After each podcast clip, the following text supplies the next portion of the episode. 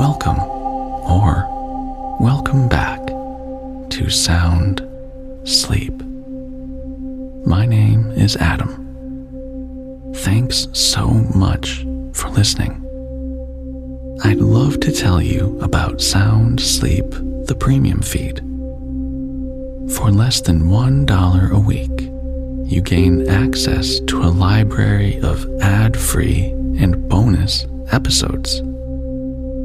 There are early releases, and you get to support this podcast. Lastly, let's not forget you will have my greatest appreciation.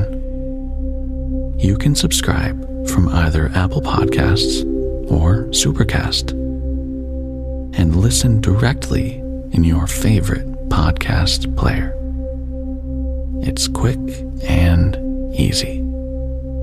Go to soundsleeppodcast.com or look in the show notes for more information. And thanks so much for your continued support. I really love this next story, and I hope you do too. If you'd like to tell me what you think, feel free to let me know with a review and a rating. Or send me a message on Instagram or in the Facebook group. I really do love to hear from you.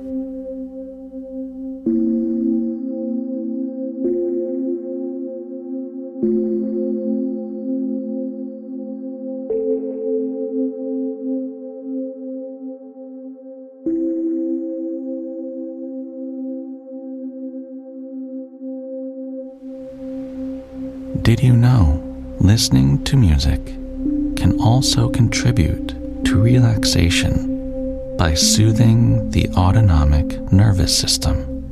The autonomic nervous system is part of your body's natural system for controlling autonomic or unconscious processes, including those within the heart, lungs, and digestive system. Music improves sleep through calming parts of the autonomic nervous system, leading to slower breathing, lower heart rate, and reduced blood pressure. I truly hope you enjoy the music in this episode. It was made specifically for us, using methods to promote deep sleep.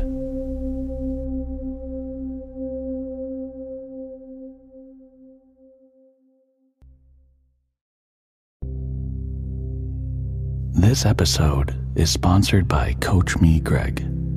If you're like me, you have a lot of big ideas and plans. You want to be productive and get fulfillment out of your life. And if you're like me, you may feel like sometimes you need a little help to be your best, to keep you on target and motivated so you can achieve what you set out to do.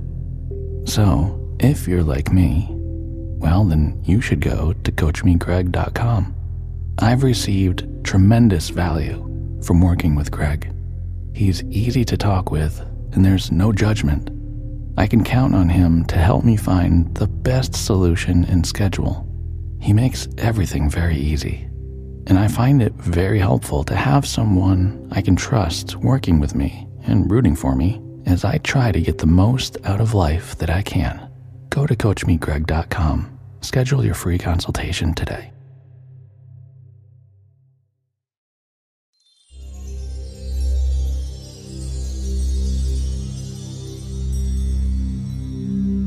Take a moment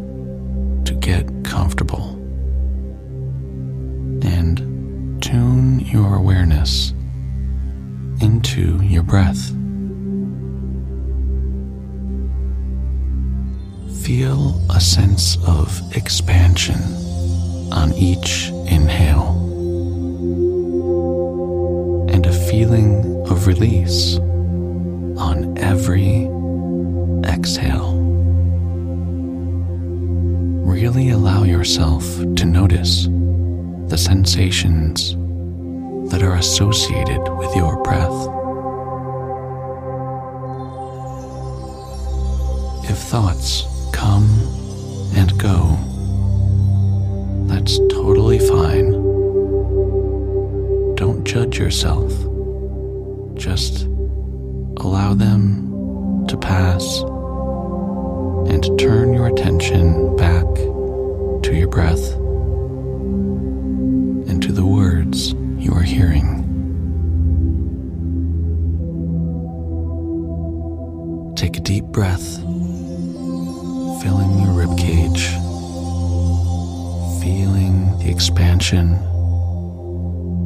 and when you are ready, exhale with a sigh.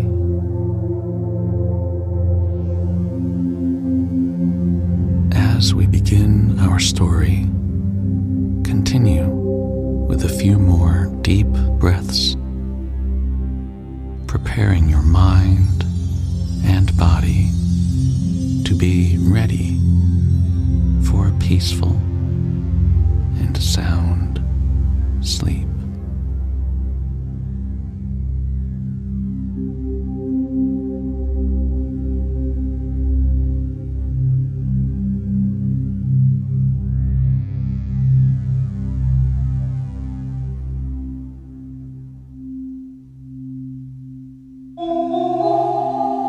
The Lassie and her godmother. Once upon a time, a poor couple lived far, far away in a great wood. The wife was brought to bed and had a pretty girl, but they were so poor. They did not know how to get the babe christened, for they had no money to pay the parson's fees. So one day, the father went out to see if he could find anyone who was willing to stand for the child and pay the fees. But though he walked about the whole day, from one house to another, and though all said they were willing enough to stand, no one thought himself bound to pay the fees. Now, when he was going home again, a lovely lady met him, dressed so fine, and she looked so thoroughly good and kind. She offered to get the babe christened, but after that, she said, she must keep it for her own. The husband answered, he must first ask his wife what she wished to do. But when he got home and told his story, the wife said right out, No. Next day, the man went out again. But no one would stand if they had to pay the fees. Though he begged and prayed, he could get no help. And again, as he went home, towards evening, the same lovely lady met him, who looked so sweet and good. She made him the same offer. So he told his wife again how he had fared. And this time she said, if he couldn't get anyone to stand for his babe next day, they must let the lady have her way, since she seemed so kind and good. The third day, the man went about, but he couldn't get anyone to stand. And so, when, towards evening, he met the kind lady again, he gave his word. She should have the babe if she would only get it christened at the font. So next morning, she came to the place where the man lived, followed by two men to stand godfathers, took the babe and carried it to church, and there it was christened. After that, she took it to her own house, and there the little girl lived with her several years. And her foster mother was always kind and friendly to her. Now, when the lassie had grown to be big enough to know right and wrong, her foster mother got ready to go on a journey. You have my leave, she said, to go all over the house except those rooms which I shew you and when she had said that, away she went. But the lassie could not forbear just to open one of the doors a little bit when, flew a star. When her foster mother came back, she was very vexed to find that the star had flown out and she got very angry with her foster daughter and threatened to send her away. But the child cried and begged so hard that she got leave to stay. Now, after a while, the foster mother had to go on another journey. And before she went, she forbade the lassie to go into those two rooms into which she had never been. She promised to beware. But when she was left alone, she began to think and to wonder what there could be in the second room. And at last, she could not help setting the door a little ajar, just to peep in, when, pop, out flew the moon. Foster mother came home and found the moon let out, she was very downcast and said to the lassie she must go away. She could not stay with her any longer.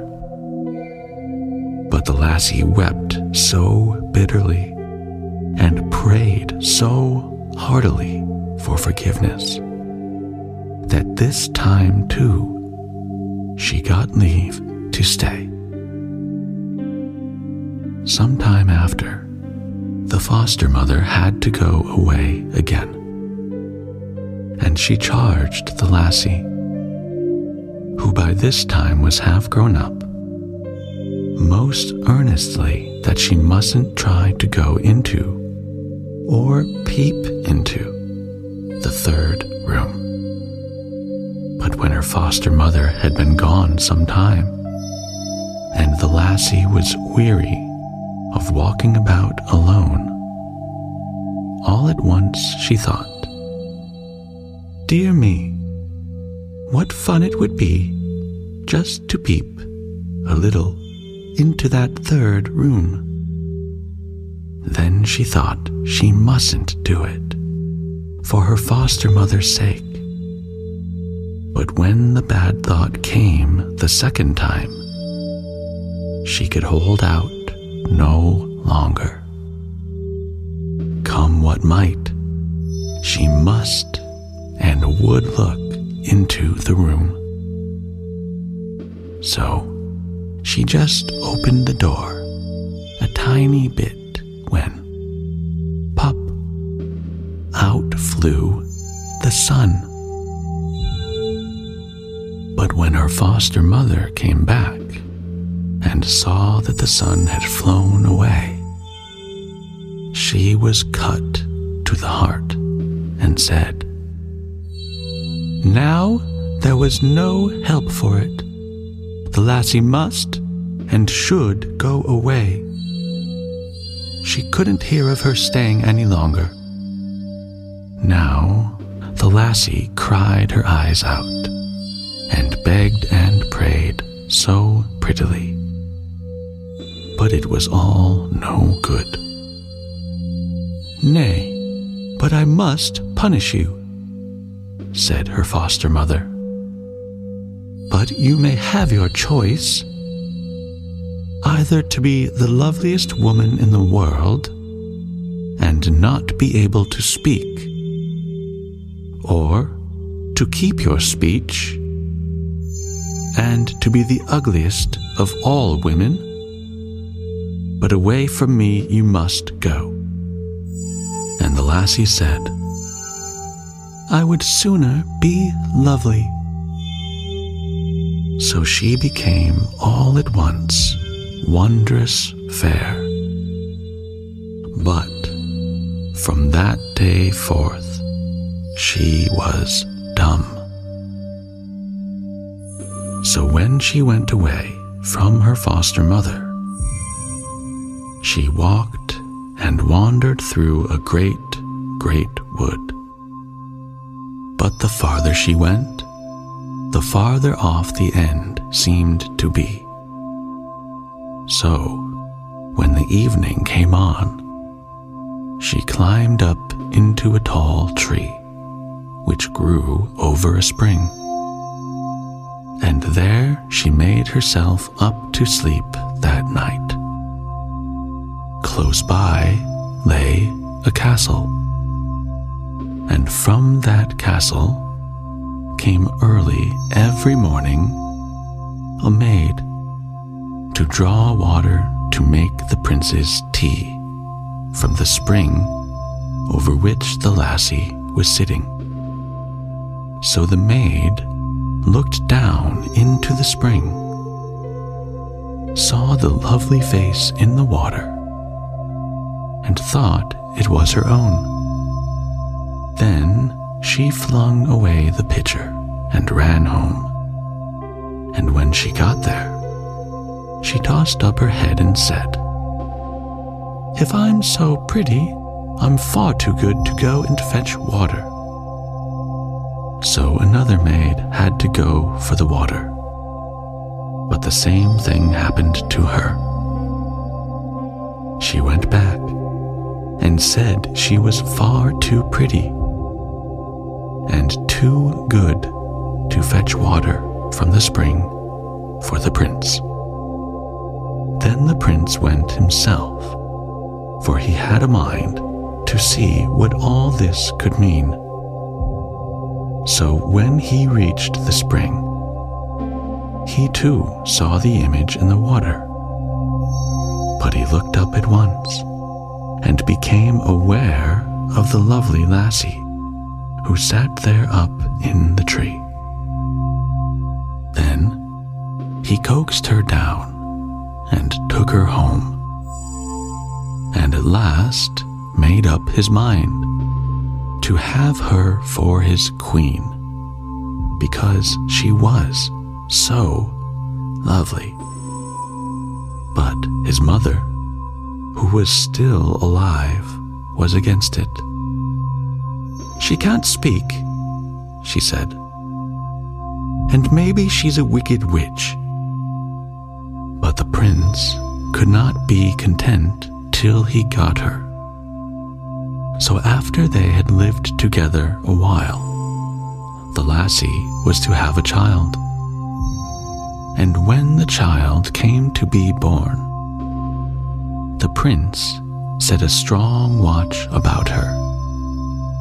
But at the birth, one and all fell into a deep sleep and her foster mother came, cut the babe on its little finger, and smeared the queen's mouth with the blood, and said, Now you shall be as grieved as I when you let out the star.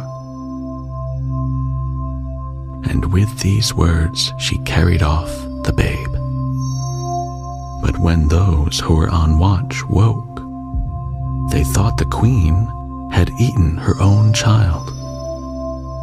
And the old queen was all for burning her alive.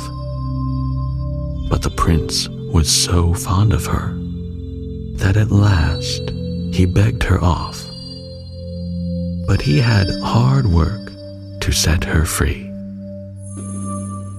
So the next time the young queen was to have a child, twice as strong a watch was set as the first time. But the same thing happened over again. Only this time, her foster mother said, Now you shall be as grieved as I was when you let the moon out. And the queen begged when her foster mother was there, she could speak. But it was all no good. And now, the old queen said she must be burned. But the prince found means to beg her off. But when the third child was to be born, a watch was set three times as strong as the first. But just the same thing happened. Her foster mother came while the watch slept, took the babe, and cut its little finger, and smeared the queen's mouth with the blood, telling her now she should be as grieved as she had been when the lassie let out the sun. And now the prince could not save her any longer. She must and should be burned.